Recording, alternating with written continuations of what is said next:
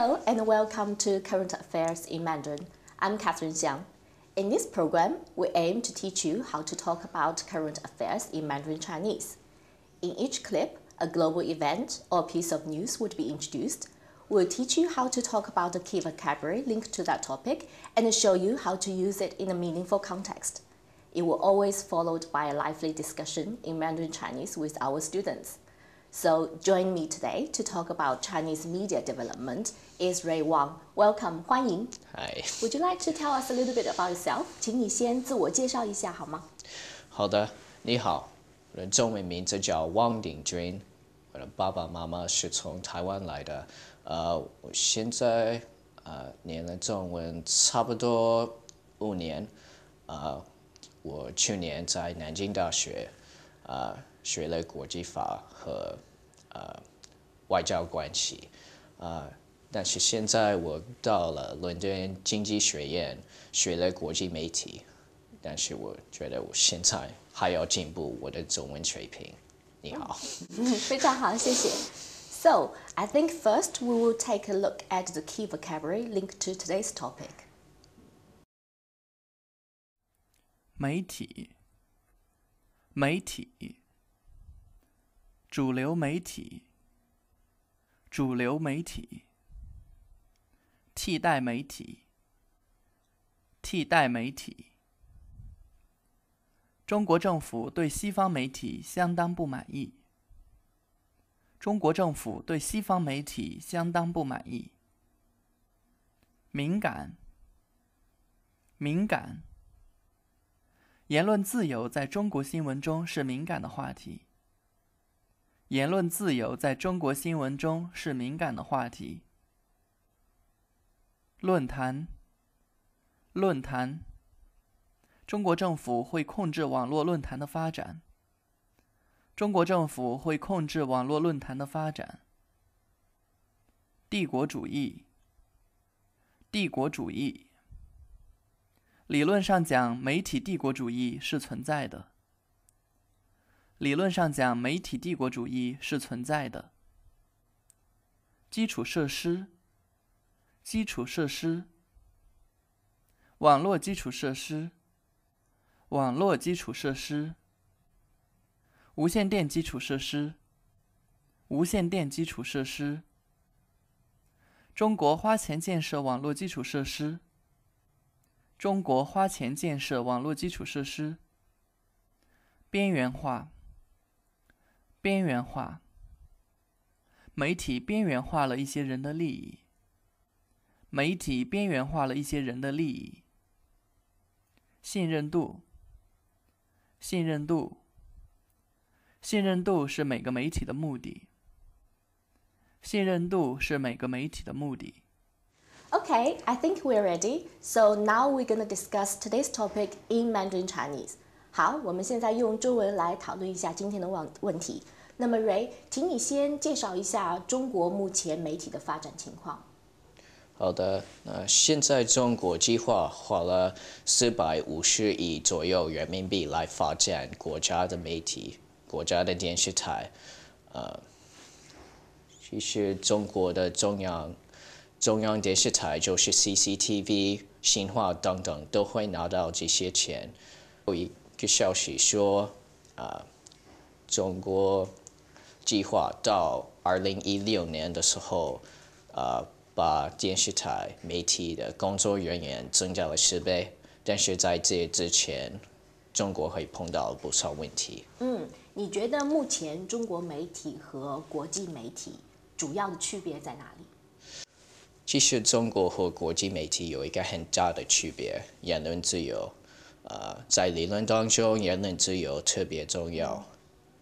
如果一个人要了解呃现在的情况，他们一定要言论自由。其实，在中国呢，中国在目前到目前为止没有这种权利。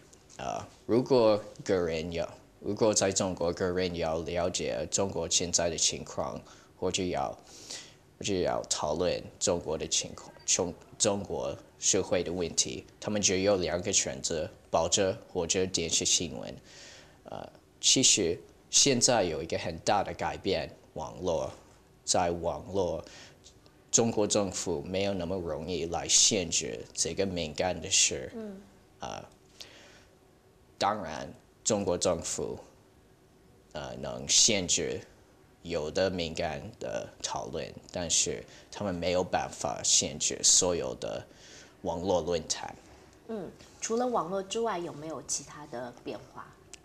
当然有。呃，最近，呃，我们在中国的农村会发现，中国的农村出现了，出出现了冲突，这个很暴力的冲突。啊，中国目之前有一个规定，说他们要让国家实现那个和平和比较呃稳定的。发展的情况，但是我觉得中国现在发现这个规定在这个情况下没有那么合适。嗯，那你觉得中国政府对国际媒体有什么样的反应呢？是中国对国际媒体相当不满，因为中国说。中国政府说，国际媒体不代表真实的中国。啊，中国政府一直在发展自己的媒体，因为他们要让别的国家了解真实的中国、中国的文化和态度。所以，其实他们是想要发展他们的软实力，是不是？对对，因为别的国家。都开始意识到，呃，这个方面的重要性。呃，其实，我如果我们要在中国来看，中国军事很强也好，中国外交关系很强也好，但是软实力在这个方面特别重要的。啊，但是软实力。是很难达到，呃，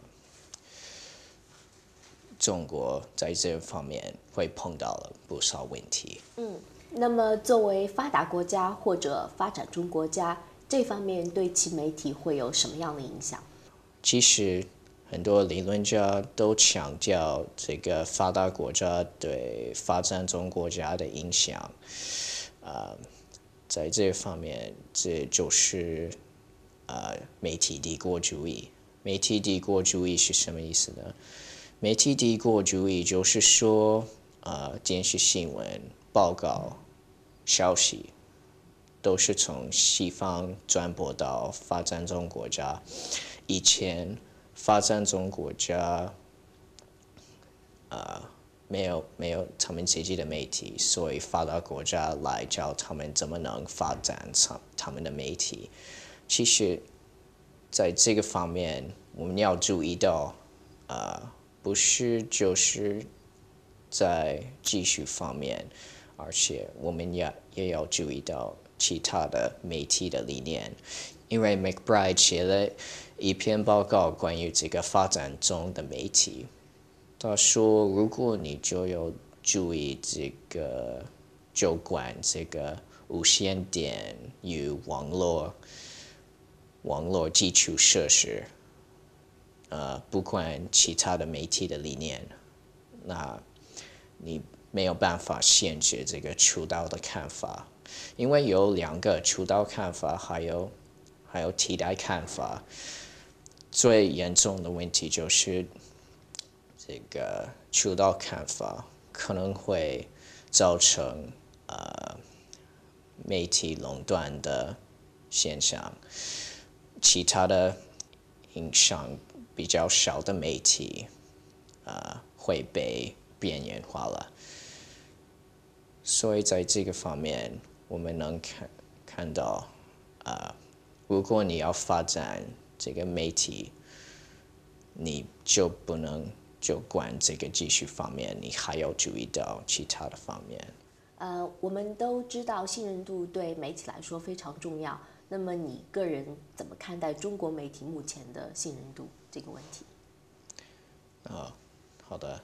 那现在不少发展中国家都在发展他们的媒体，啊，其实他们会碰到了不少问题，呃，例如他们不能代表这个少数少数人的看法，他们就代表城市人的看法，啊，其实我们要也要注意一个例子，这个中东电视台。中东电视台不是一个西方的电视台，是一个中东的电视台。其实这这个电视台的权威很高，为什么呢？因为他们让各方都代表他们的意见，不管他们是政客还是恐怖分子，他们都有机会说一说他们自己的意见。所以呢，所以如果一个媒体，其实每个媒体要有信任度。如果中国的媒体要有信任度的话，他们要让所有的人都有这个言论自由，代表他们自己的意见或者看法。但是如果没有的话，那中国在国外来看看来。他们没有这个信任度，因为他们不能限制，他们一直在限制个人的看法。非常好，谢谢你参加我们今天的节目。Thank you very much for coming. So, uh, next time we will be talking about China and Europe labor market. So till then, thank you.